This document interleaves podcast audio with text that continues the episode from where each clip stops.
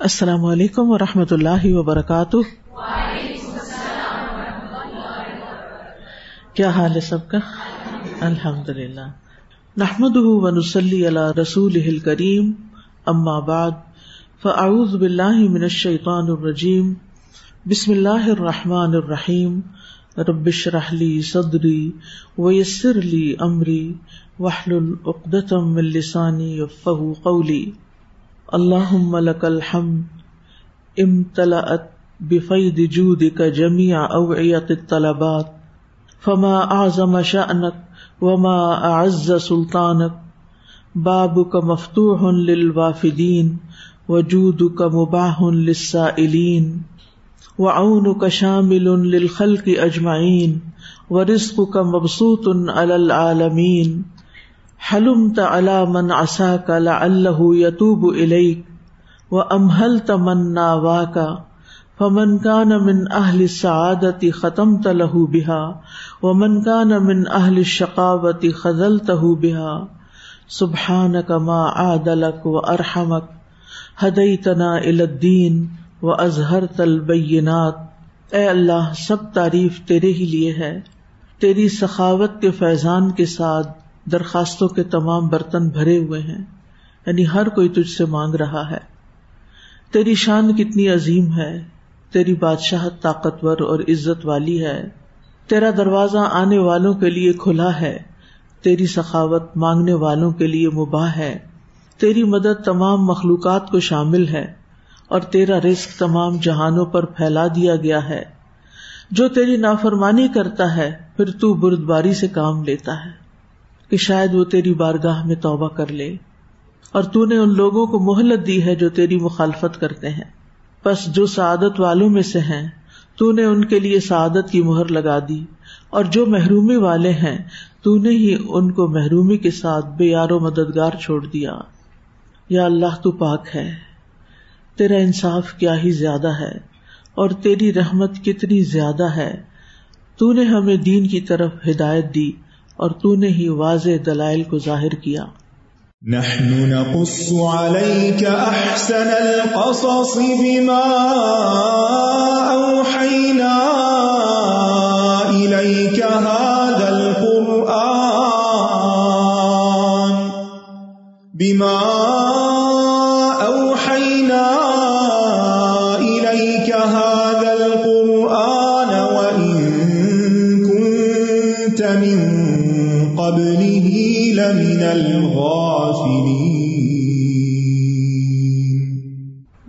ہم ادریس علیہ السلام کی زندگی کے بارے میں پڑھ رہے ہیں اور ان کے بارے میں قرآن مجید میں جو بیان کیا گیا ہے، جن آیات میں ان کا ذکر آیا ہے، ان پر غور و فکر کر رہے ہیں۔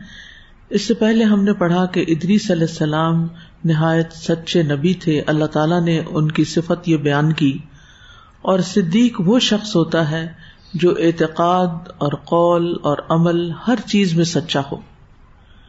یعنی جو دل میں ہو اندر اس کا اعتقاد ہو، وہی زبان پر ہو، اور اس کا ہر فعل اور ہر حرکت اور ہر سکون اسی اعتقاد اور قول کے تابع ہو، اور صدیقیت کے مختلف درجات ہیں۔ اصل صدیق تو نبی اور رسول ہی ہو سکتے ہیں، اور ہر نبی اور رسول کے لیے صدیق ہونا لازمی وصف ہے، کیونکہ انہوں نے اللہ کا پیغام پہنچانا ہوتا ہے۔ لیکن ہر صدیق کا نبی ہونا لازم نہیں۔ یعنی ہر صدیق نبی نہیں ہوتا، جبکہ ہر نبی صدیق بھی ہوتا ہے۔ کسی بھی نبی کے علاوہ جو بھی اپنے نبی اور رسول کی اتباع اور پیروی میں سچا ہوگا، سچائی کے ساتھ پیروی کرے گا، وہ بھی صدیق کہلائے گا۔ مریم علیہ السلام کو قرآن مجید میں صدیقہ کا خطاب دیا گیا ہے۔ حالانکہ وہ نبی نہیں ہے اور کوئی عورت نبی ہو بھی نہیں سکتی۔ حضرت عائشہ رضی اللہ تعالیٰ عنہ کے لیے بھی صدیقہ کا لفظ ہے۔ حالانکہ وہ نبی نہیں تھی۔ تو ہمارے دین میں سچائی کی بہت اہمیت ہے۔ تو اللہ سبحانہ تعالیٰ ادریس علیہ السلام کے بارے میں قرآن مجید میں فرماتے ہیں۔ واذكر في الكتاب إدريس إنه كان صديقا نبيا ورفعناه مكانا عليا. تو ادریس علیہ السلام صدیق نبی تھے۔ انعام یافتہ لوگوں میں دوسرا درجہ صدیقین کا ہے۔ کیونکہ ہمارے دین میں سچائی کی بہت زیادہ اہمیت اور فضیلت بیان کی گئی ہے۔ قرآن مجید میں اللہ تعالیٰ ابراہیم علیہ السلام کے بارے میں بھی یہی فرماتے ہیں سورت مریم میں۔ وز قرفل کتاب ابراہیم ان نہ کا نہ صدیق نبیا، اور اس کتاب میں ابراہیم کا ذکر کرو، بے شک وہ بہت سچے تھے، نبی تھے۔ یعنی جو الفاظ ادریس علیہ السلام کے لیے آئے ہیں، وہی ابراہیم علیہ السلام کے لیے بھی آئے ہیں۔ اسی طرح حضرت مریم کے بارے میں آتا ہے، مل مسیح ابن مریم اللہ رسول خلط من قبل رسول و ام صدیقہ۔ مسیح ابن مریم تو ایک رسول ہی ہے یقیناً ان سے پہلے کئی رسول گزر چکے ہیں اور اس کی ماں بہت سچی خاتون تھی۔ ابو بکر رضی اللہ عنہ کے بارے میں آتا ہے کہ نبی صلی اللہ علیہ وسلم نے ان کو بھی صدیق کا لقب دیا۔ ان کا اصل نام کیا تھا؟ آپ میں سے کوئی بتائے گا؟ یعنی حال یہ ہے کہ ہم سب حضرت ابو بکر سے محبت کرتے ہیں اور جس سے انسان محبت کرتا ہے، اس کا نام ضرور آتا ہوتا ہے۔ لیکن ابو بکر رضی اللہ عنہ کی سچائی اور صدیقیت اتنی زیادہ ہے کہ وہ ان کے نام پر بھی چھا گئی۔ جیسے ادری صلی السلام جو ہے وہ ان کا نام اخنو تھا، لیکن ان کا جو لقب ہے وہ نام پر چھا گیا یعنی نام پہ بازی لے گیا۔ اسی طرح ابو بکر رضی اللہ عنہ کا نام عبداللہ ہے، عبداللہ بن عثمان نبی قحافہ، لیکن ابو بکر صدیق کے نام سے مشہور ہیں۔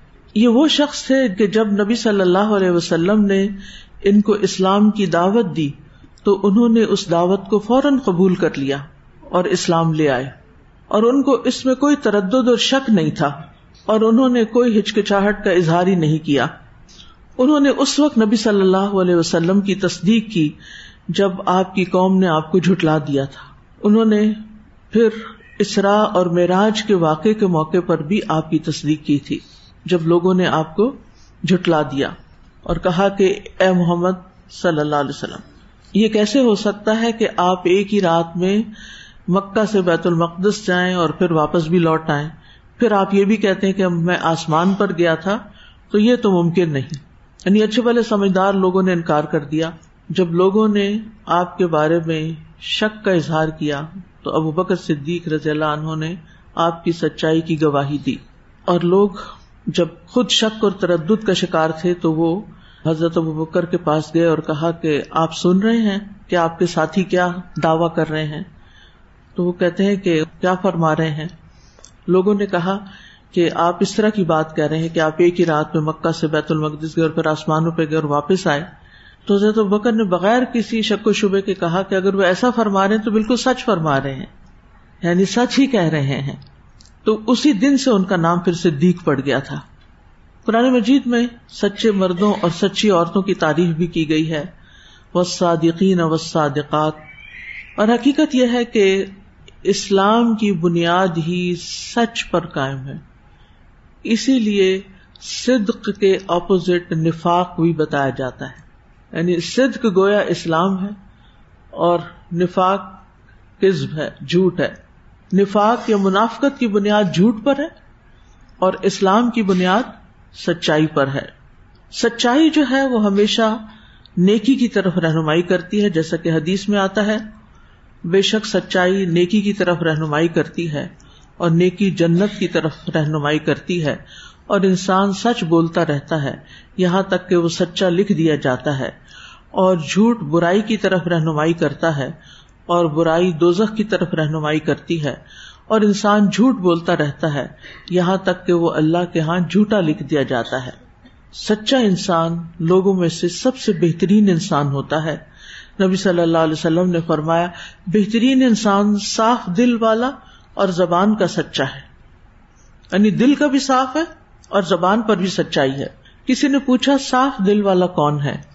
آپ نے فرمایا، پرہیزگار، پاک صاف۔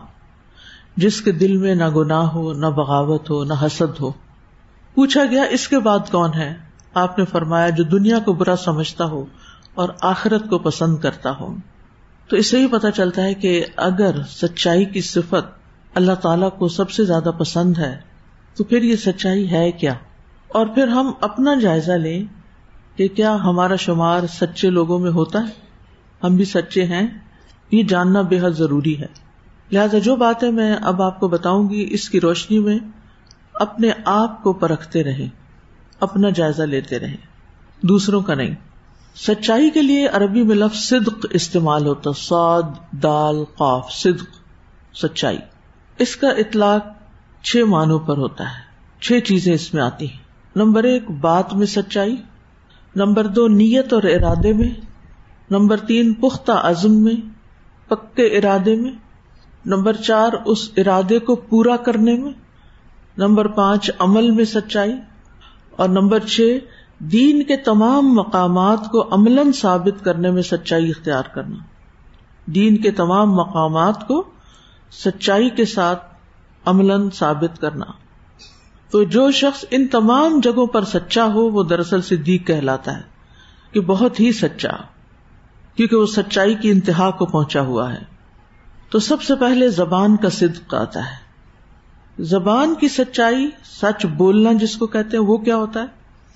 کہ انسان وہی بات کرے جو حقیقت حال کے عین مطابق ہو۔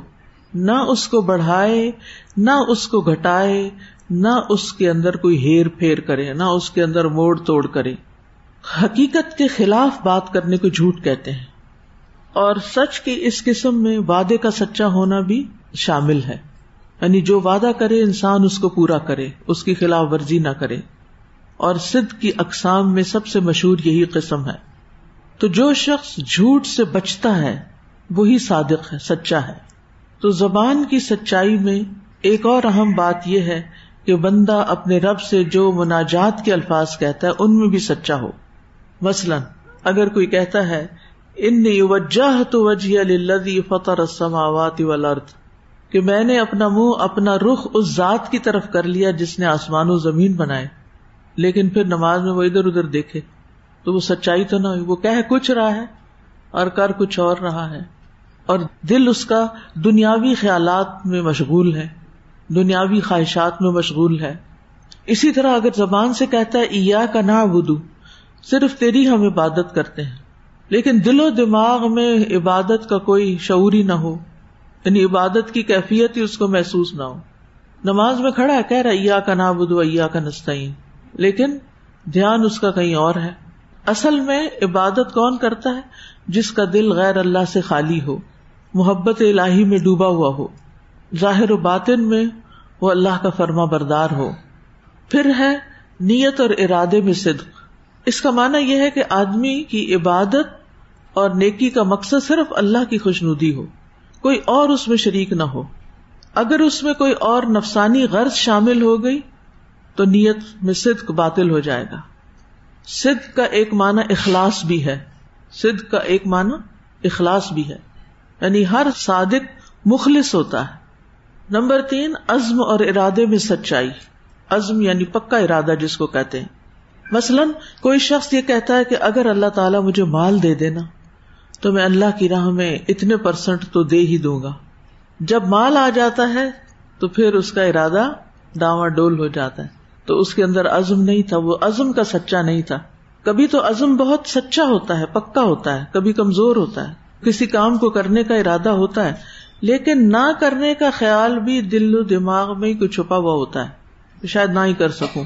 اسی لیے کہتے ہیں منفی باتیں نہیں کرنی چاہیے۔ کہ وہ جو چھپی ہوئی بات ہے نا کہیں وہ پکی نہ ہو جائے، وہ اوپر نہ آ جائے، اس کو چھیڑیں گے تو۔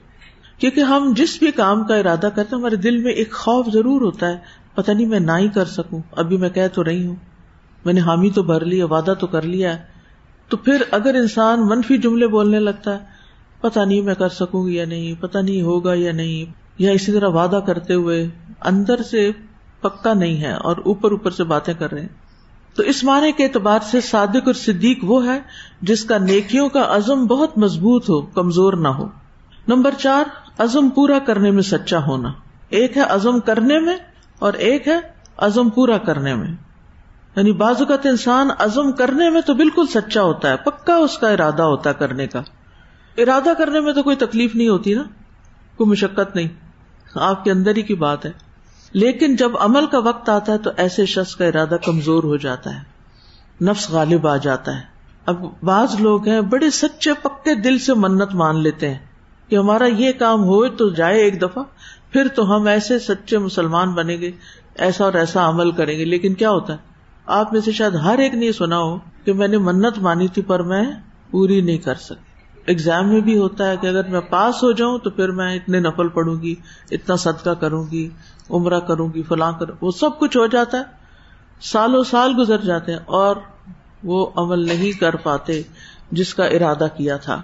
تو صدیق جو ہوتا ہے وہ اپنے عزم اور ارادے پورے کرتا ہے، خلاف ورزی نہیں کرتا اس کی۔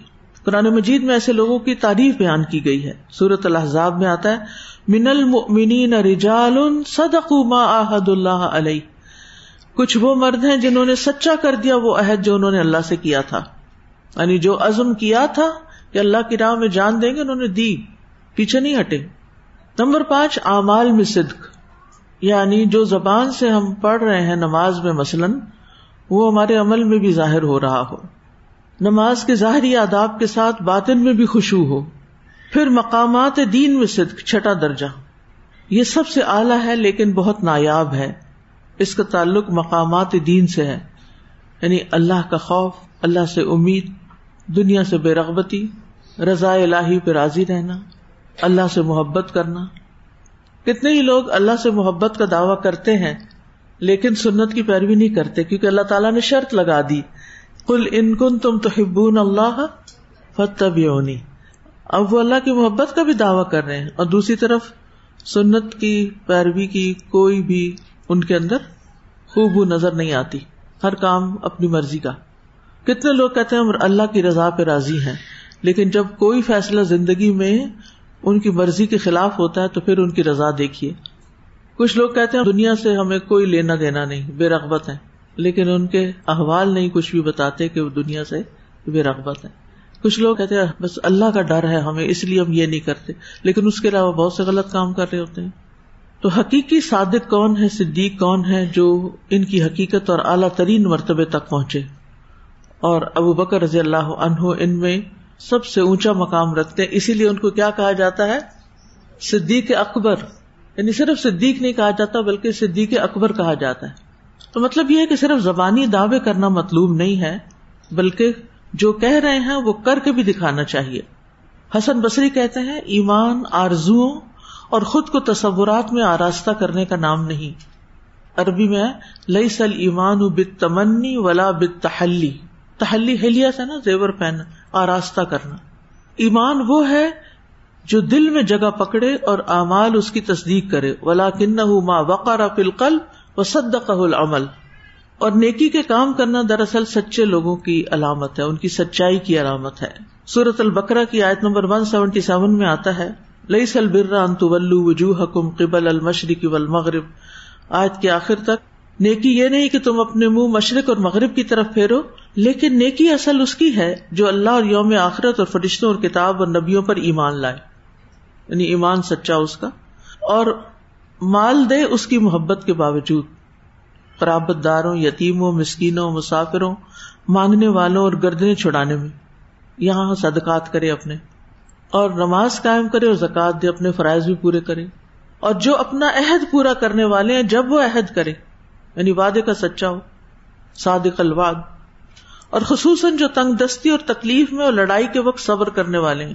یہی لوگ ہیں جنہوں نے سچ کہا اور یہی بچنے والے ہیں۔ الاائے کلین صدق و الاائے کا حم المتقون۔ یہ لوگ سچے ہیں۔ کون؟ جن کا ایمان بھی درست ہے، اخلاق بھی درست ہے، مالی معاملات بھی درست ہے واد وعید بھی سب سچے ہیں ان کے۔ اور اپنے ارادوں میں سچا ہونا صدیق ہی کی علامت ہے۔ آپ دیکھیے کہ بحقی میں ایک روایت آتی ہے، شداد بن ہاد رضی اللہ عنہ روایت کرتے ہیں کہ ایک آرابی نبی صلی اللہ علیہ وسلم کی خدمت میں حاضر ہوا اور ایمان لے آیا۔ اور آپ کے ساتھ لگ گیا۔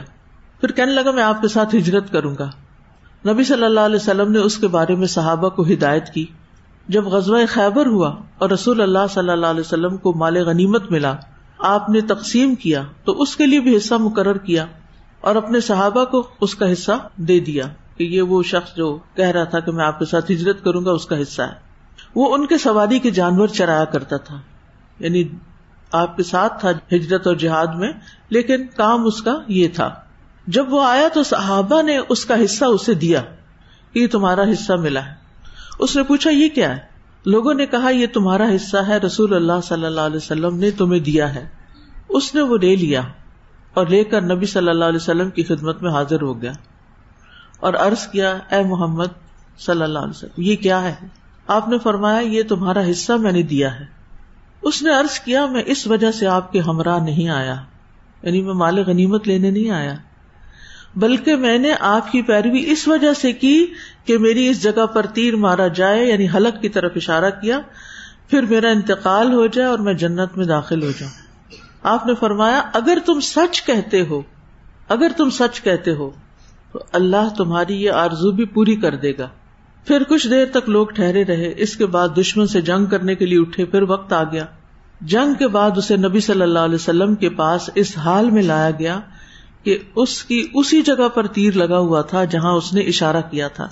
آپ نے فرمایا، کیا یہ وہی ہے؟ لوگوں نے کہا جی ہاں۔ آپ نے فرمایا، اس نے اللہ سے سچ کہا تھا اور اللہ نے بھی اس کی تمنا پوری کر دی۔ ہمیں سے بہت سے لوگ شہادت کی تمنا رکھتے ہیں لیکن سچی تمنا نہیں ہوتی۔ کئی لوگ مدینہ میں مرنے کی تمنا رکھتے ہیں، لیکن پھر مدینہ جاتے بھی نہیں، ڈر کے مارے۔ تو اپنے ارادوں میں اور باتوں میں سچا ہونا جو ہے، وہ عمل سے ثابت ہوتا ہے۔ پھر نبی صلی اللہ علیہ وسلم نے اپنے جبے میں اسے کفن دیا اور اسے سامنے رکھ کے اس کی نماز جنازہ پڑھائی۔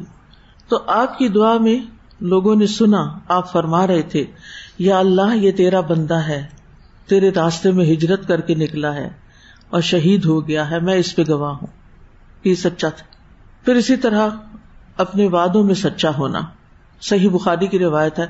انس بن مالک روایت کرتے ہیں کہ میرے چچا انس بن نظر جنگ بدر میں شریک نہ ہو سکے تھے۔ تو انہوں نے ارض کیا، یا رسول اللہ، سب سے پہلی جنگ جو آپ نے مشرقین سے کی ہے، میں اس میں شریک نہیں تھا۔ اگر اللہ مجھے مشرقوں کی جنگ اب دکھا دے، تو بے شک اللہ آپ کو ضرور دکھا دے گا کہ میں کیا کروں گا۔ جب جنگ عہد کا دن آیا اور مسلمانوں نے فرار کیا تو انہوں نے کہا، اے اللہ میں تجھ سے اس حرکت کا ازر کرتا ہوں۔ یعنی حضرت انس بن نظر نے، اے اللہ میں تجھ سے اس حرکت کا ازر کرتا ہوں جو ان مسلمانوں نے کی یعنی بھاگے میدان جنگ سے۔ اور میں تیرے سامنے برات کا اظہار کرتا ہوں کہ میں ان میں شامل نہیں۔ اس حرکت سے جو ان مشرقین نے کی اور جب وہ آگے بڑھے۔ اچھا انہوں نے جو برات کا اظہار کیا نا، وہ مشرقین کی حرکت سے کیا۔ تو سعد بن معاذ ان سے ملے۔ انہوں نے کہا سعد، قسم ہے نظر کے رب کی جنت قریب ہے۔ مجھے عہد کی طرف سے جنت کی خوشبو آ رہی ہے۔ سعد کہا کر رہے تھے، یا رسول اللہ، جو انس نے کر دیا، میں اس کی استطاعت نہیں رکھتا۔ انس کہتے ہیں، ہم نے اپنے چچا کو میدان جنگ میں اس طرح مقتول پایا کہ ان کے جسم پر اسی سے زیادہ تلوار اور نیزوں اور تیروں کے نشان تھے یعنی زخم تھے۔ مشرقین نے ان کا مسئلہ بھی کر دیا یعنی ناک، کان سب کچھ کاٹ دیا۔ ان کی بہن کے سوا کسی نے ان کو نہیں پہچانا۔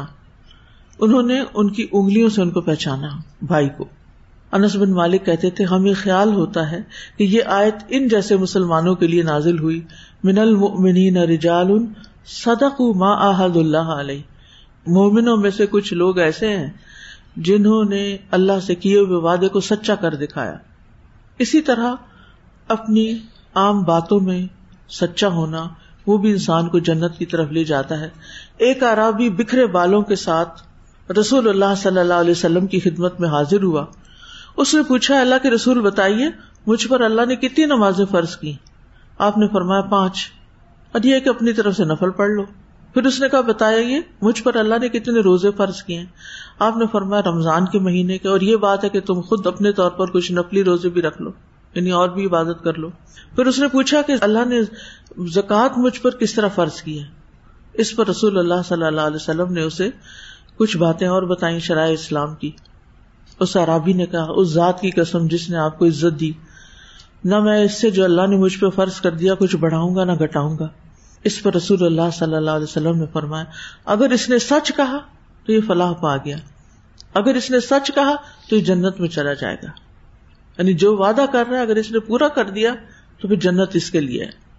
اسی طرح ہم دیکھتے ہیں کہ قرآن مجید میں سچائی یا صدق کے پانچ اوساف بیان کیے گئے ہیں۔ نمبر ایک مد خلا صدق اور مخرج صد دعا آتی ہے آپ کو، رب ادخل مد خلا صدق و اخرجنی مخرج صدق۔ تو یہ پہلی قسم ہو گئی مد خلا صدق اور مخرج صدق۔ یعنی یہ دو قسم ہو گئی نا، ایک مدخل، ایک مخرج۔ تیسرا ہے لسان صدق و جعلی لسان صدق فی الآخرین چوتھی ہے قدم صدق و بشر الزین امن ان لہم قدم صدق عند ربهم جو لوگ ایمان لائے انہیں بشارت دے دیجیے کہ یقیناً ان کے لیے ان کے رب کے یہاں سچا مرتبہ ہے۔ تو سچائی کے قدم سے مراد اللہ کا ثواب اور بلند مرتبہ ہے، جسے وہ سچائی پہ قائم ہونے کی صورت میں پائیں گے۔ پھر ہے مق آد صدق۔ ان المتقین فی جنات و منہر فی مق آد صدق ان ملیک مقتدر۔ یعنی آخرت میں صدق کی مجلس میں ہوگی۔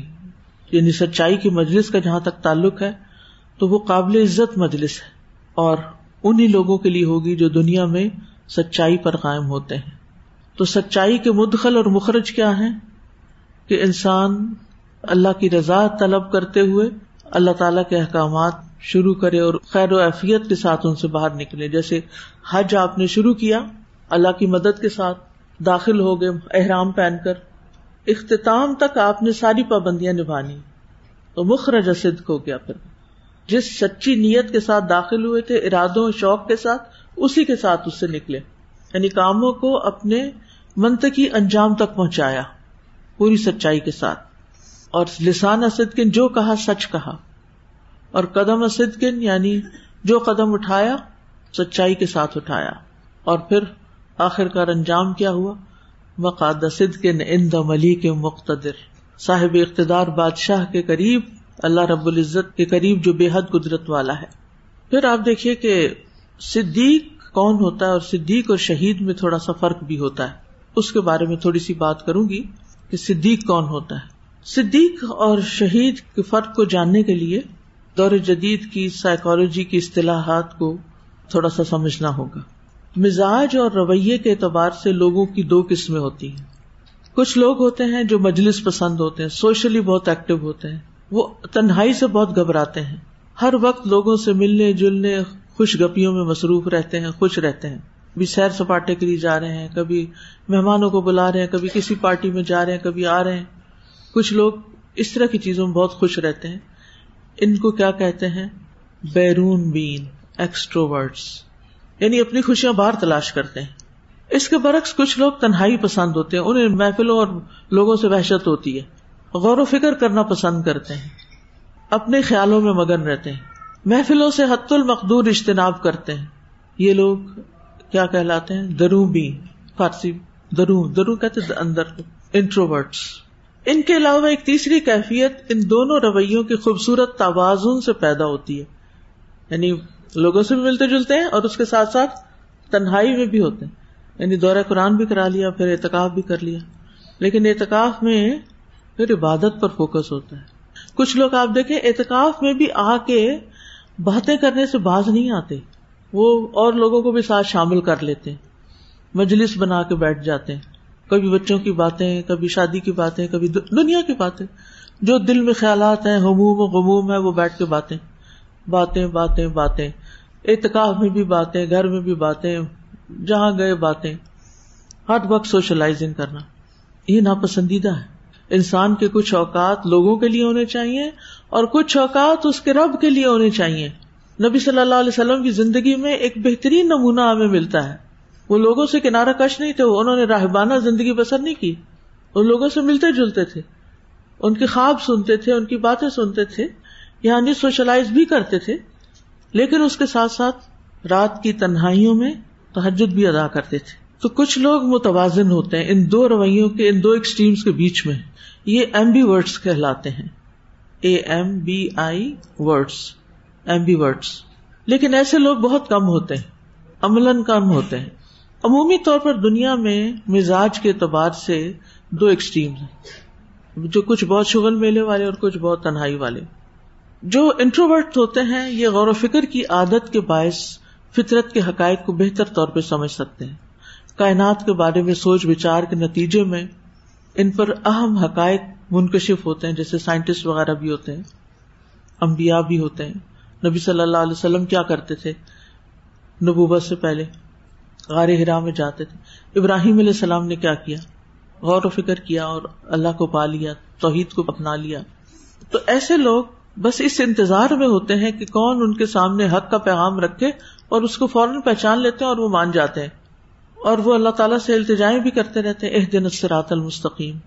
تو یہ لوگ دراصل صدیقین ہوتے ہیں، جو کہہ رہے ہوتے ہیں، وہ سچ کہہ رہے ہوتے ہیں۔ اور جب ان کو کوئی الہامی دعوت پہنچتی ہے، جیسے نبی صلی اللہ علیہ وسلم نے اسلام کی دعوت دی کس کو؟ اپنے لوگوں کو تبو بکر صدیق رضی اللہ تعالیٰ انہوں نے فوراً قبول کر لی۔ وہ صدیق تھے نا، سچائی کی تلاش میں تھے۔ سچائی سامنے نظر آئی، دیر ہی نہیں لگائی۔ کچھ لوگ سچے ہوتے، سچائی پسند کرتے ہیں اور جہاں سچائی دیکھتے ہیں، اس کو پکڑ لیتے ہیں، اس کو لے لیتے ہیں۔ رسول اللہ صلی اللہ علیہ وسلم نے فرمایا کہ میں نے جس کے سامنے بھی ایمان کی دعوت پیش کی، اس نے کچھ نہ کچھ توقف ضرور کیا، سوائے ابو بکر کے۔ یعنی ایک لمحے کی بھی دیر نہیں لگائی۔ اور دعوت پہ ایسے لبیک کہا جیسے وہ انتظار میں بیٹھے ہوں۔ اسی طرح حضرت علی رضی اللہ عنہ کی مثال ملتی ہے کہ جب آپ نے کہا کہ میرا ساتھ کون دے گا، تو وہ اٹھ کھڑے، پھر پوچھا تو پھر وہی اٹھ کھڑے۔ حالانکہ وہ بچے تھے، اتنی جلدی سچائی کو اختیار کر دیا۔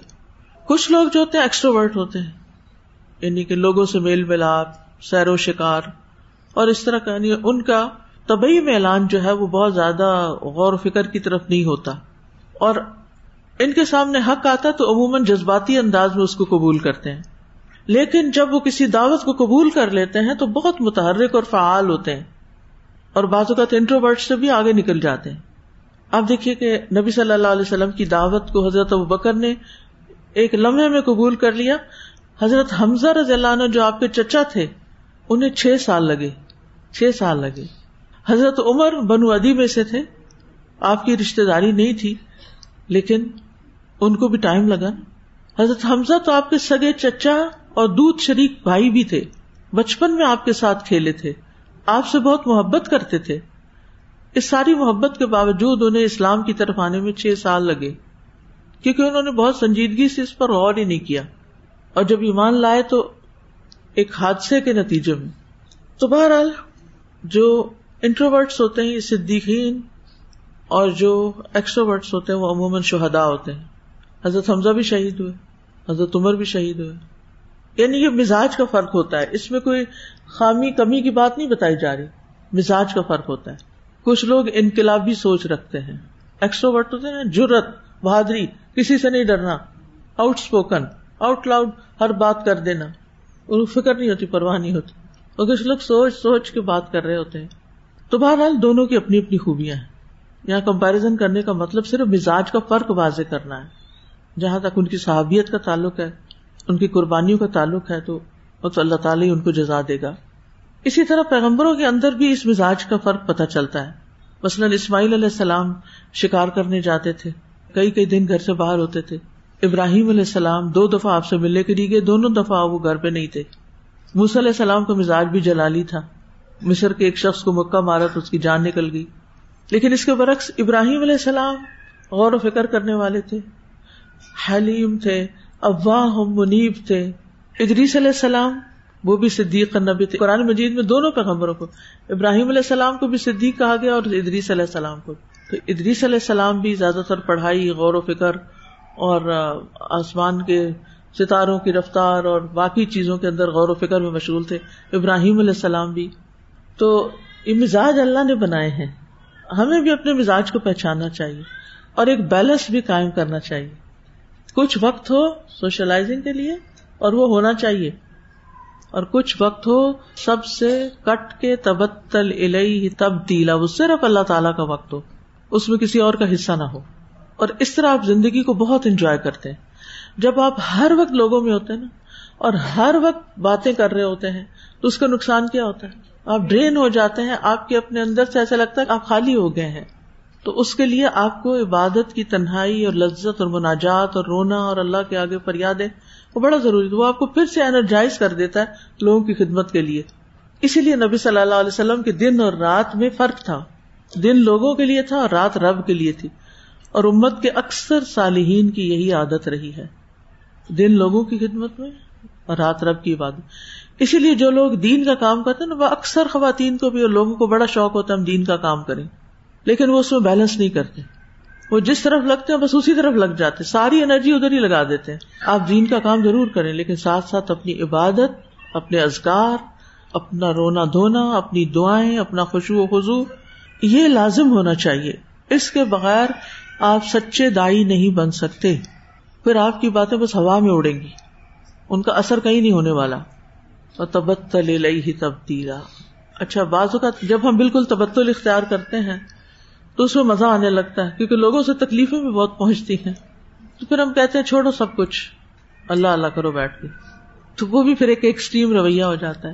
وہ بھی کافی نہیں۔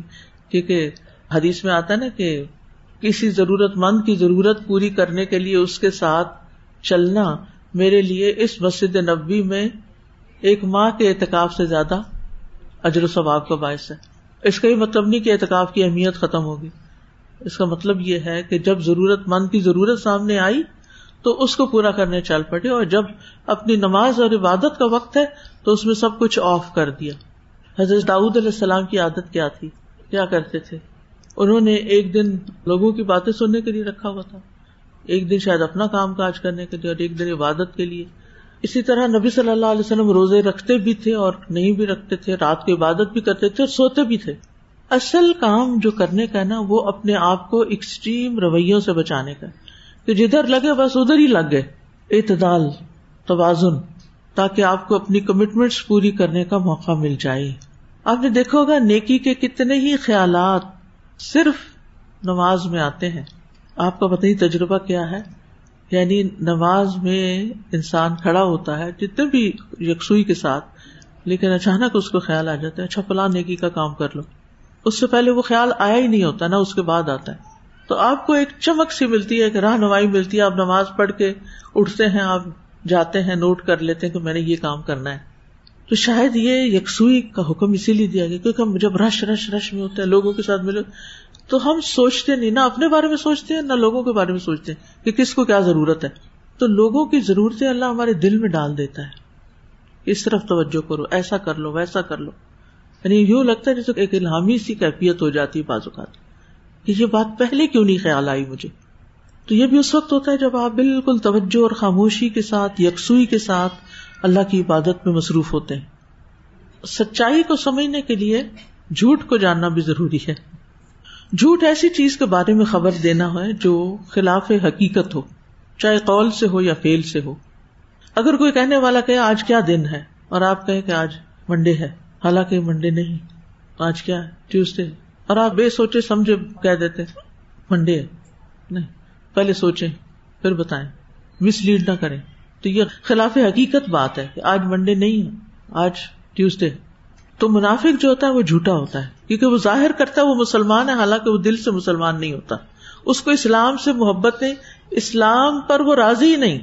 کچھ مسلمان ایسے ہیں نا جو مسلمان پیدا ہو گئے، نام مسلمانوں والا، لیکن انہیں اپنے اسلام سے کوئی رغبت نہیں، خوشی نہیں، ان کے لیے مسلمان ہونا یا نہ ہونا برابر ہے۔ تو بہرحال صدق اور نفاق اپوزٹ اس نفاق کا دوسرا نام جھوٹ ہے، کیونکہ منافق جھوٹا ہوتا ہے، اس کی بنیاد ہی جھوٹ پر ہے۔ اور جھوٹ کا تعلق بھی زبان سے بھی ہوتا ہے اور آزاد سے بھی ہوتا ہے۔ یعنی بات بھی جھوٹی ہو سکتی ہے اور عمل میں بھی جھوٹ ہوتا ہے۔ مثلاً منافق لوگوں کو دکھانے کے لیے نماز پڑھتا ہے۔ حالانکہ وہ اصل میں نہیں پڑھ رہا ہوتا۔ تو یہ کیا ہو گیا؟ لوگوں کو دکھانے کے لیے روزے رکھنا، صدقہ کرنا، حج کرنا وغیرہ وغیرہ۔ جھوٹ بولنا چاہیے حرام کاموں میں سے، کبیرہ گناہوں میں سے ہے۔ جو شخص مسلسل جھوٹ بولتا ہے، اللہ کے یہاں جھوٹا لکھ لیا جاتا ہے، اس کا نام ہی جھوٹوں کی لسٹ میں آ جاتا ہے۔ اور جھوٹ کے بھی کئی درکات ہیں۔ جھوٹ کے درکات۔ درخت کہتے ہیں گڑھے کو، نیچے جو کھڈے ہیں۔ سب سے کم درجے کا گڑھا بھی سنگین ہے اور وہ ہے جو لوگوں پر جھوٹ بولے، سوائے نبی صلی اللہ علیہ وسلم۔ لوگوں کے بارے میں جھوٹی بات کہنا۔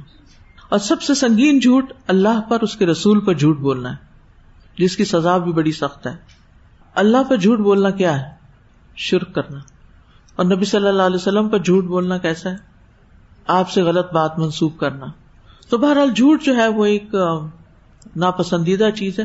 لوگوں کو ہنسانے کے لیے، تجسس دینے کے لیے جھوٹ بولنا بھی جھوٹ بولنا ہے۔ مثلاً ایک کام آپ نے کرنا نہیں، لیکن دوسروں کو کہہ رہے ہیں، شاید میں یہ کام کروں۔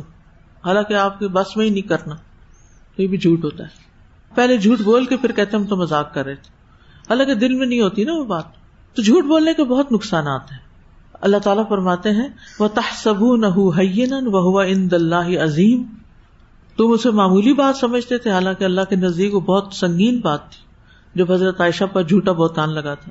یہ لانت والا کام ہے۔ ان لانت اللہ علیہ انکان امن القاظبین بے شک اس پہ اللہ کی لانت ہو اگر وہ جھوٹوں میں سے ہو۔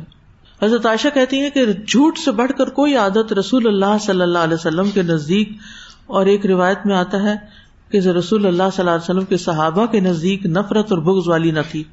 اور کوئی شخص آپ کے سامنے جھوٹ بولتا تو آپ کا رویہ اس کے بارے میں بدلا رہتا، حتیٰ کہ معلوم ہو جاتا کہ اس نے توبہ کر لی۔ اور یہ ایمان کے منافی صفت ہے۔ ابو بکر رضی اللہ عنہ نے فرمایا، اے لوگ جھوٹ سے اپنے آپ کو بچاؤ، کیونکہ جھوٹ ایمان سے الگ ہے۔ اور پھر یہ منافقت کی علامت ہے۔ چار عادتیں جس کسی میں ہوں، وہ خالص منافق ہے اور ان میں سے ایک عادت بھی ہو تو اتنا ہی نفاق ہے جب تک چھوڑ نہ دے۔ جب اسے امین بنایا جائے تو خیانت کرے۔ بات کرے تو جھوٹ بولے۔ عہد کرے تو پورا نہ کرے۔ کسی سے لڑے تو بد کلامی کرے، بدتمیزی کرے۔ گالی وغیرہ دے۔ جھوٹ بولنے والا اگرچہ عبادت کرے، پھر بھی منافق ہے۔ پر میں منافق کی تین نشانیاں ہیں۔ خواہ وہ نماز پڑھتا اور روزہ رکھتا اور اپنے آپ کو مسلمان سمجھتا ہو جب بات کرے تو جھوٹ بولے، جب وعدہ کرے تو وعدہ خلافی کرے اور جب امانت رکھوائی جائے تو خیانت کرے۔ یعنی اگر کسی نے کسی خاص کام کے لیے کوئی مال دیا ہے تو اس کو وہاں استعمال نہ کرے، کچھ اور کر لے۔ کوئی چیز رکھوائی ہے اس کے پاس تو اس کی حفاظت نہ کرے۔ کوئی بات کہی ہے تو اس راز کو راز نہ رکھے۔ ایک اور روایت میں آتا ہے، تین خصلتیں جس میں وہ منافق ہے، اگرچہ روزہ رکھے نماز کرے اور حج اور عمرہ کرے، پھر بھی منافق ہے۔ اور یہ کہے کہ میں مسلمان ہوں۔ اور وہ کیا خصلتیں بات کرے تو جھوٹ بولے، وعدہ پورا نہ کرے، امانت دی جائے تو خیانت کرے۔ پھر حدیث میں آتا ہے کہ کسی دل میں جھوٹ اور سچ اکٹھے نہیں ہو سکتے۔ اسی طرح بچوں سے بھی ایسا وعدہ نہ کیا جائے جو برا نہ کرنا ہو۔ صحیح بخاری کے مطابق، جو شخص جھوٹی بات کرنا اور اس پر عمل کرنا اور جہالت کی باتوں کو نہیں چھوڑتا اللہ کو اس کی کوئی ضرورت نہیں کہ وہ اپنا کھانا اور پینا چھوڑ دیں یعنی ایسے بندے کا روزہ بھی قبول نہیں۔ پھر یہ کہ جھوٹ بے برکتی کا باعث ہے۔ اگر کوئی اپنی تجارت میں جھوٹ بولتا ہے تو اس کی برکت ختم ہو جائے گی۔ یہ ایسا گناہ ہے جس کی سزا دنیا میں بھی ملتی ہے اور آخرت میں تو ملے گی ہی۔ قطع رحمی، خیانت اور جھوٹ۔ مرنے کے بعد کیا سزا ہے؟ رسول اللہ صلی اللہ علیہ وسلم نے فرمایا، میں نے آج رات ایک خواب دیکھا۔ دو آدمی میرے پاس آئے، انہوں نے میرے ہاتھ تھام لیے اور مجھے ارض مقدس کی طرف لے گئے۔ اور وہاں سے مجھے عالم بالا کی سیر کرائی۔ وہاں دیکھتا ہوں کہ ایک شخص تو بیٹھا ہوا ہے اور ایک شخص کھڑا ہے۔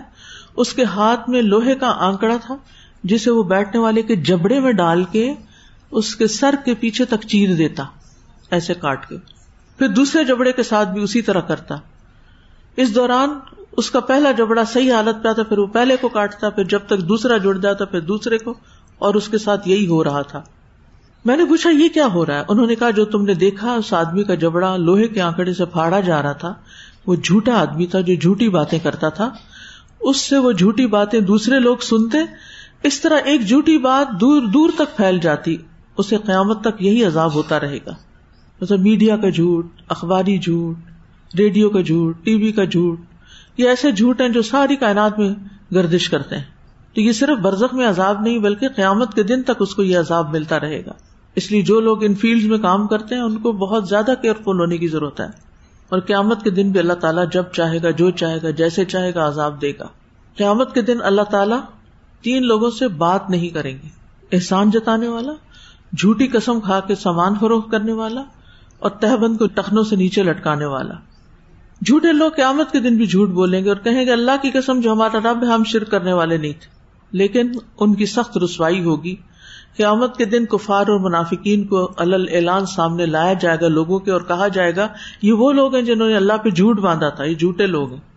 اتنی بےزتی ہوگی ان کی۔ لہٰذا بے حد ضروری ہے کہ ہم اپنا جائزہ لیں، کہ ہم اپنی روز مرہ کی زندگی۔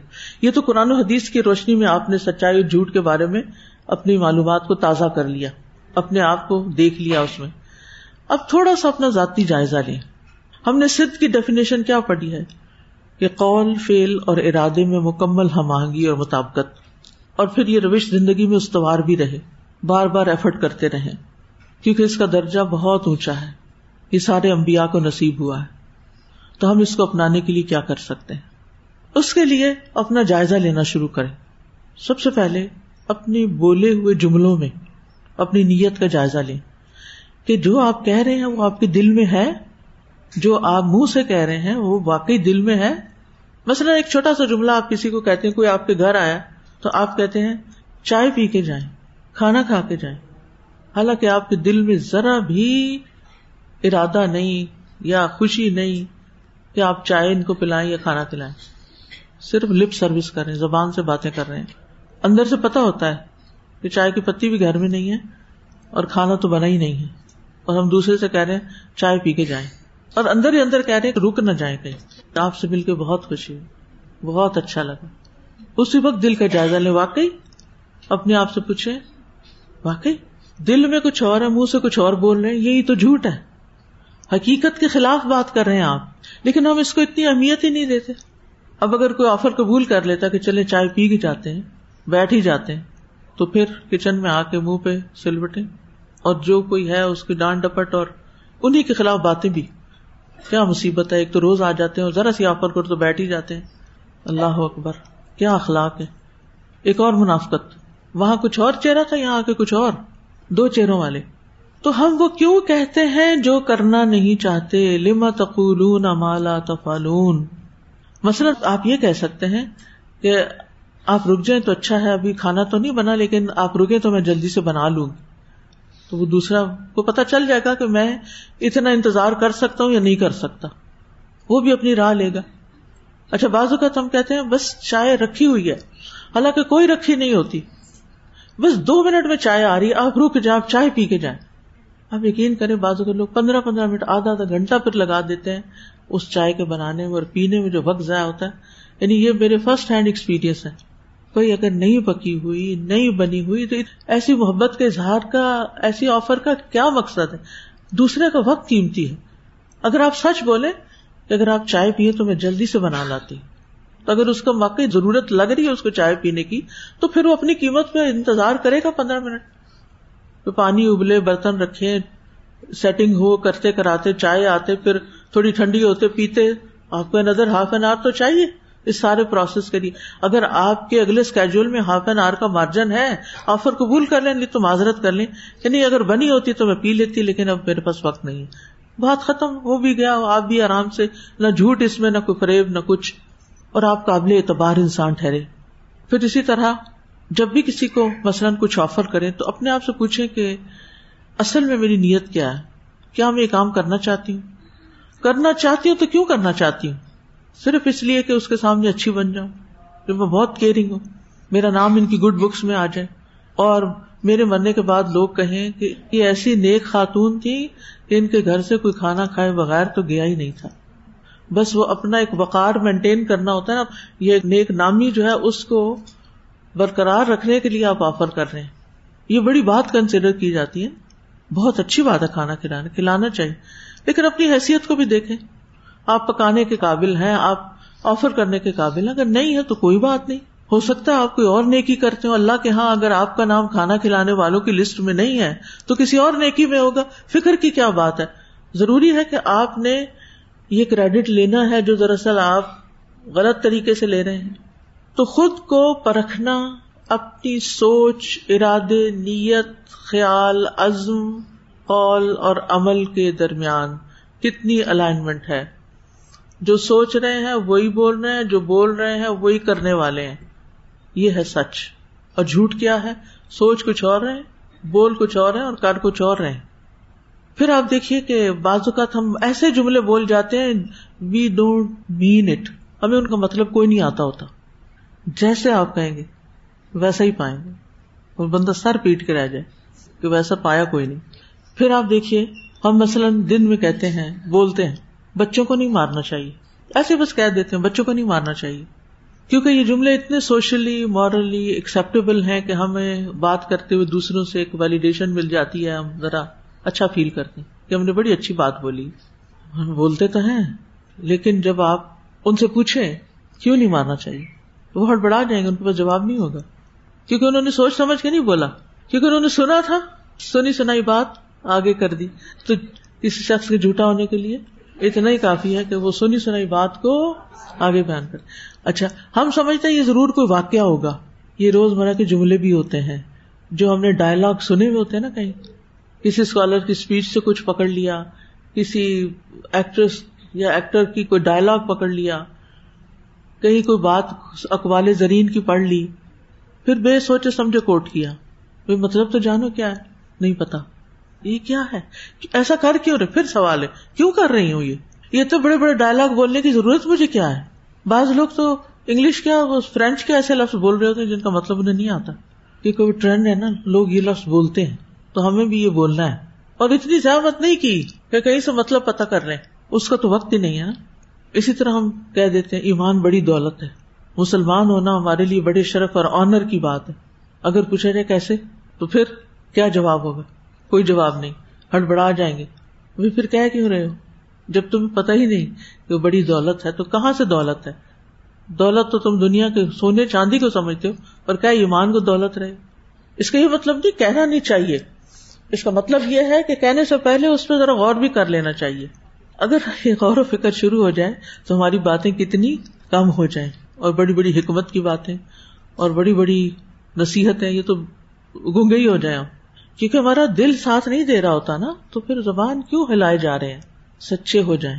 بعض لوگ کہتے ہیں، اگر ہم مسلمان نہ ہوتے تو ہمیں جنت و جہنم کا پتہ ہی نہ ہوتا۔ اگر کسی پوچھا جائے کہ جنت و جہنم کا پتہ چلانا کیوں ضروری؟ یعنی کیوں پتہ چلانا چاہتے ہیں؟ جنت و جہنم کو کیوں جاننا چاہتے ہیں؟ تو اس وقت روک کے سوچیں گے، اس سے پہلے نہیں سوچا ہوگا۔ گویا دوسرے لفظوں میں سوچ سمجھ کے کام نہیں لیتے۔ پچھلے دنوں کسی نے ایک بڑا فلس کے چار صفوں کا خط دیا۔ مجھے تو کوئی سمجھ نہیں آئی کہ مقصود کیا ہے اس میں۔ کوئی ادھر کی بات، کوئی ادھر کی، کوئی آسمان کی، کوئی زمین کی، کوئی آسمان، زمین میں اس میں استعمال کر رہی ہوں میٹافوریکلی یعنی خط پورا ختم ہو گیا، چار صفحے مجھے پڑھنے پڑے، لیکن مجھے سمجھ نہیں آئی کہ کہنے والا جو کہہ رہا ہے اس کی دلیل کیا ہے۔ تھوڑے دن ہوئے، اسی طرح کا پھر ایک خط مل گیا، لیکن مجھے سمجھ نہیں آئی کہ دین کا جو مفہوم وہ بتا رہی تھی، وہ کہاں سے آیا۔ غور و فکر نہیں کیا نا کہیں سے سن لیا۔ ایک ہوتا نا اپنا مطالعہ، اور نام بھی نہیں لکھا مطلب مجھے پتا بھی نہیں کون ہے، ورنہ میں بلاؤں، بٹھاؤں، قرآن سامنے رکھوں کہ آپ جو قرآن کی تشریح کر رہی ہیں، یہ ذرا مجھے صرف اس کے لفظوں سے بتا دیں۔ کہاں سے یہ باتیں آئی تو کچھ لوگ صرف سنی سنائی باتیں کر رہے ہوتے کہیں سے کوئی جذباتی سی اسپیچ سن لی، کہیں سے کوئی من گھڑت سی قسم کی بات دین کے بارے میں سن لی اور پھر اس کے اوپر بنیاد بنا کے ایک نیا فلسفہ گھڑ لیا۔ اپنی ہر بات کی دلیل اور بنیاد قرآن و سنت کو بنائے صرف اسکالرس کے لیکچر کو نہیں بنائے دلائل لائیں غور کریں۔ کوشچن کریں۔ کیوں؟ وائے کیسے؟ کیا صحابہ کی زندگی میں سب تھا؟ انہوں نے دین کا یہی مفہوم لیا تھا؟ یا دین اسی لیے نازل ہوا؟ پیغمبروں کی دعوت کیا تھی؟ پیغمبروں نے جب لوگوں کو اللہ کی طرف بلایا تو سب سے پہلے کس چیز کی دعوت دی؟ اور پھر عبادت کا مفہوم کیا ہے؟ اور عبادت میں کیا کیا چیزیں شامل ہیں؟ آپ سارے دین کا نقشہ ہی بدلنا چاہتے ہیں اور آپ حدیثوں کا مذاق اڑاتے ہیں۔ مثلاً اس میں ایک بات لکھی ہوئی تھی کہ لوگوں کو بس اسی پہ خوش کرتے رہتے ہیں کہ آپ قرآن حفظ کر لو اور ایک ایک آیت پڑھتے جاؤ گے، جنت میں چڑھتے جاؤ گے۔ کیا یہ جھوٹ ہے؟ کیا یہ غلط ہے؟ یہ نبی صلی اللہ علیہ وسلم نے پڑھا اور یہ بالکل سچی بات ہے۔ اور جن چیزوں کی خوشخبریاں ہمارے رسول نے ہمیں دی ہیں، کیا ہم وہ خوشخبری کسی کو نہ سنائیں؟ یا ہم لوگوں کو لوریاں سنا رہے ہیں؟ یا کوئی جھوٹی باتیں بتا رہے ہیں؟ اگر ایک بات ایسی کہی گئی ہے تو جو بچہ حفظ کرنا چاہتا ہے، یہ کر رہا ہے، یا جنہوں نے نہیں بھی کیا، ان کے اندر بھی شوق پیدا کرنے کے لیے، کیونکہ قرآن سے تعلق جوڑنے والا بد وقت نہیں رہتا، وہ کسی نہ کسی درجے، کہیں نہ کہیں اس کی برکت اس کی زندگی میں ظاہر ہو۔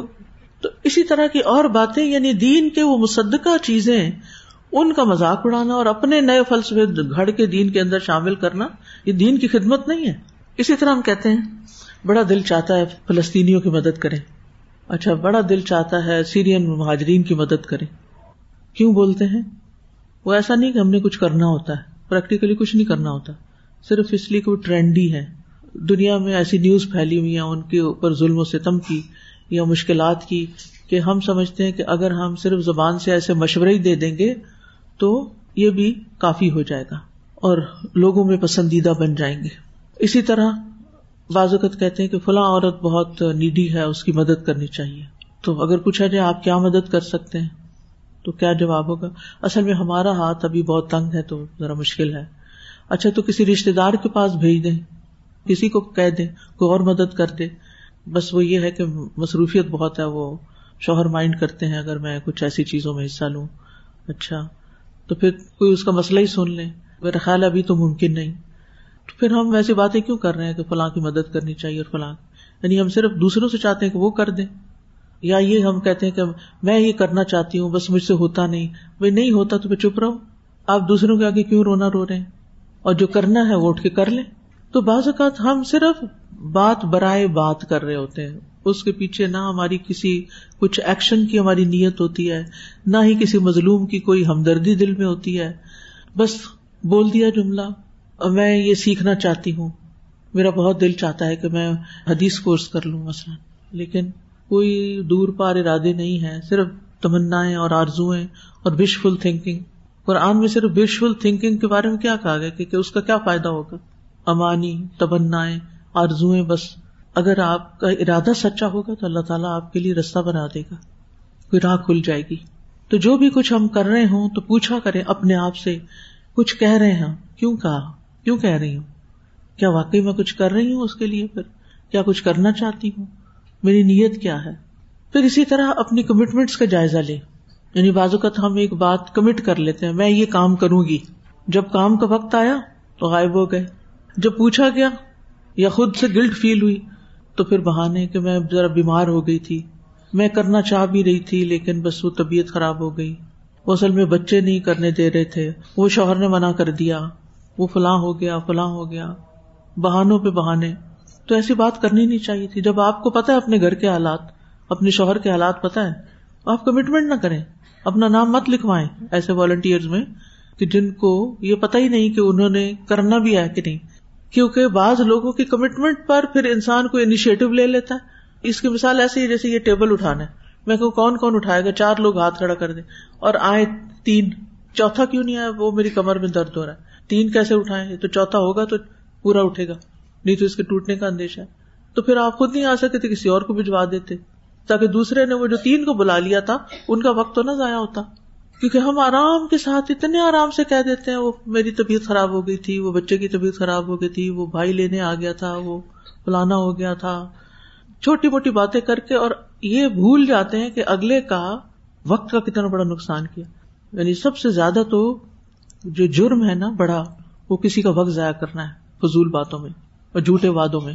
اور بعض اوقات واقعی اتنی کوئی ایسی خرابی نہیں ہوتی طبیعت کی کہ ہم وہ کام نہ کر سکیں۔ ہم صرف ایک ازر تلاش کر لیتے ہیں۔ تو ساری دنیا کو ہم راضی کر سکتے ہیں، لیکن اپنے اندر کے گلٹ کو پھر کیسے مٹائیں گے؟ اسی طرح جب ایمان کی دولت کی بات کرتے ہیں، تو پھر جب جھوٹ بولتے ہیں، تو وہ دولت کہاں جاتی ہے؟ وہ کیوں نہیں استعمال ہوتی یہاں؟ پھر اسی طرح جب چیٹنگ کرتے ہیں یا دھوکا دیتے ہیں کسی کو یا رشوت لیتے دیتے ہیں، تو وہ پھر ایمان کہاں جاتا ہے؟ تو سچ کیا ہے؟ قول فیل اور نیت میں موافقت۔ قول فیل اور نیت میں موافقت۔ اب یہ ہے کہ یعنی سچ کی صفت ہمیں پسند ہے اور سچائی سے ہم محبت کرتے ہیں، تو پھر ہمیں اپنا جائزہ کیسے لینا چاہیے؟ اپنے چھوٹے چھوٹے روز مرہ کے کاموں پر، معاملات کرتے ہوئے خاص طور پر، کہ میرے دل کی اندرونی کیفیت کیا ہوتی ہے؟ الفاظ اور عمل کیا دل کے اندر کی کیفیت اور نیت سے مطابقت رکھتے ہیں؟ مثلاً کسی کو کچھ آفر کر رہی ہوں میں، کسی بھی طرح کی کسی چیز کی، اسی طرح کسی کی کامیابی پر جب ہم خوش کوئی نہیں، لیکن اوپر سے بڑی ہی خوشی کا اظہار کرتے جھوٹی خوشی کا، تو وہ کیوں کر رہی؟ پھر اسی طرح بچے اپنا کام لے کر آتے ہیں، دکھاتے ہیں کہتے واہ کتنا اچھا کام کیا۔ نہ پڑھا، نہ دیکھا، نہ ہی اس کے اندر کوئی توجہ کی، صرف ٹالنے کے لیے۔ اور ہمیں پتہ ہی نہیں چلتا کہ ہم جھوٹی بات کر رہے ہیں۔ ماشاء اللہ یو آر گریٹ اتنا اچھا لکھا لگا پڑھے، دس غلطیاں سامنے آئے اس کی۔ اور جب آپ نے بچے کو جھوٹی تعریف کر ہی دی تو اپنی غلطیوں کو بھی جسٹیفائی کر لے گا پھر۔ پھر اسی طرح درس دیتے ہیں، رمضان بہت سادگی سے گزارنا چاہیے۔ لیکن پھر ہمارے یہاں افطار پارٹیوں کی بھرمار ہو جاتی ہے۔ وہ پتنی سادگی کہاں جاتی ہے۔ نہ ٹیبل پہ سادگی ہوتی ہے اور نہ ہی سوشلائزنگ میں کوئی سادگی ہوتی ہے۔ تو پھر میرے اندر کی نیت اور جذبات میرے کال کے مطابق نہیں۔ اسی طرح جب ہم لوگوں پہ تبصرے کرتے ہیں، اخباروں کی خبریں پڑھ کے لوگ کتنے ظالم ہیں، کتنے حق مار دیتے ہیں لوگوں کے۔ بہنوں کے حق نہیں دیتے، فلاں نہیں کرتے۔ جب خود کرنے کا وقت آتا ہے تو پھر ہم کیا کرتے ہیں؟ ہم بھی وہی کر رہے ہوتے ہیں۔ Exactly وہی کر رہے ہوتے ہیں، جس پہ ہم دوسروں پہ تبصرہ کر رہے ہوتے ہیں۔ تو یہ جھوٹے ہی تبصرے تھے نا پھر۔ لوگ کیسے ظالم ہیں، بہو کو بیٹی کی طرح نہیں سمجھتے۔ جب اپنے گھر بہو آتی ہے تو وہ بیٹی ہونا بھول جاتا ہے۔ یا یہ دعوے کرتے رہنا، میں تو اس کو اپنی بیٹی ہی سمجھتی ہوں۔ حالانکہ بالکل دوہرا رویہ ہے۔ بیٹی کے ساتھ اور دل اور معاملہ۔ یہ ہو ہی نہیں سکتا اس طرح۔ اور اس کے ساتھ کچھ اور معاملہ۔ پھر اسی طرح یہ ہے کہ غصے میں حد سے بڑھ جانا، پھر اسی طرح غصے میں ایسی باتیں کر جانا، قسمیں کھا جانا، میں کبھی نہیں کروں گی۔ میں اس گھر میں نہیں جاؤں گی، میں اسے بات نہیں کروں گی، میں آج کے بعد اس کی شکل نہیں دیکھوں گی۔ پھر کیا ہوتا ہے اس کے بعد؟ وہی شکل دیکھنی پڑتی۔ جب کوئی پوچھتا کیا حال ہے، تم کہتے الحمد للہ سب ٹھیک ہے۔ حالانکہ اندر سے پتا ہوتا ہے کہ کچھ ٹھیک نہیں۔ گھر کے حالات بھی کیا چل رہے ہیں، سسرال کے ساتھ معاملات کیسے چل رہے ہیں۔ لیکن لوگوں کے سامنے ایک پرفیکٹ پکچر بنائی ہوئی ہوتی ہے اپنی کہ ہم بہت ہی زبردست انسان ہیں۔ حالانکہ اندر سے ٹوٹے ہوئے ہوتے ہیں۔ تو اس میں نہ تو یہ کہنا چاہیے کہ اپنی کہانیاں سنانے لگ جائیں اور نہ ہی کوئی پرفیکٹ پکچر پیش کرے انہوں نے کہا الحمد للہ اللہ کو ہر انسان کی زندگی میں اچھے برے دن ہوتے ہیں۔ یعنی یہ تعدال میں رہے۔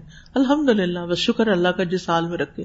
لیکن ایسی پکچر پیش نہ کرے کہ جس سے دوسرے کو ایک بالکل جھوٹا امیج ملے۔ اسی طرح لوگوں کے بارے میں بدگمانیاں، دل میں شکوے گرجز اور پھر اس کے بعد صرف لپ سروس کرنا کہ بندہ حاضر ہے، بندہ غلام ہے، آپ حکم کریں۔ یعنی دل میں کچھ نہیں، اوپر اوپر سے بس لپ سروس کر کیونکہ جو سچ بولنے والا ہوتا ہے، وہ سوچ سمجھ کے ایسی بات کرتا ہے۔ اس کا یہ مطلب نہیں کہ ہم نہ کسی سے بات کریں، نہ جذبات کا اظہار کریں۔ نہیں، ہر چیز کے اندر ایک اعتدال رکھے حد سے بڑی باتیں نہ کریں۔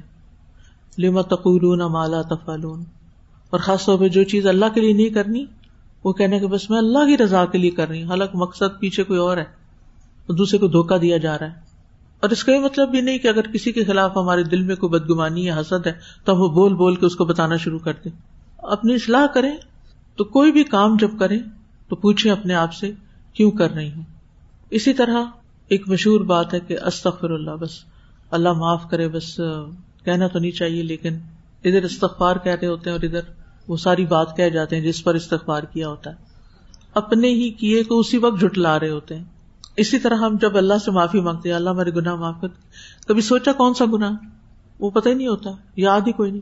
ان کو یاد کر کے مانگا کریں کہ جو میں جانتا ہوں اور جو میں نہیں جانتا۔ کیونکہ اگر حقیقی توبہ ہوگی نا، تو پھر آجزی بھی آئے گی۔ اپنے گناہ یاد آئیں گے تو پھر تکبر نہیں رہے گا۔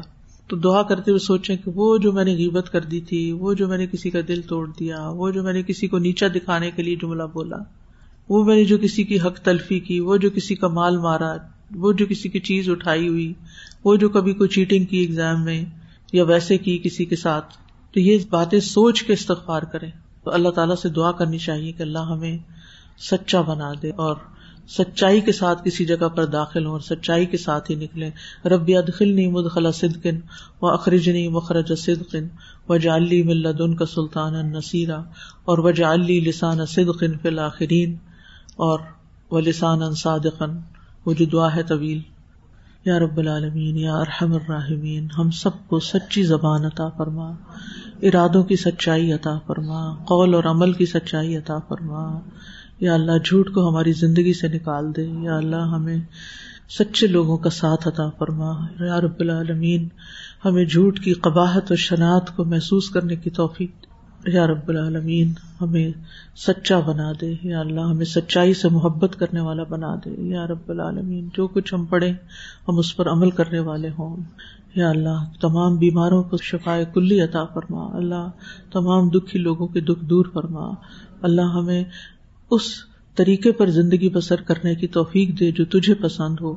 اللہ وفق نہ علما تحب و تردا ربنا تقبل منا، ربنا تقبل منا، ربنا تقبل منا انك انت السميع واخر دعوانا ان الحمد لله رب العالمين. سبحانك اللهم وبحمدك اشهد ان لا اله الا انت استغفرك واتوب اليك السلام عليكم ورحمه الله وبركاته.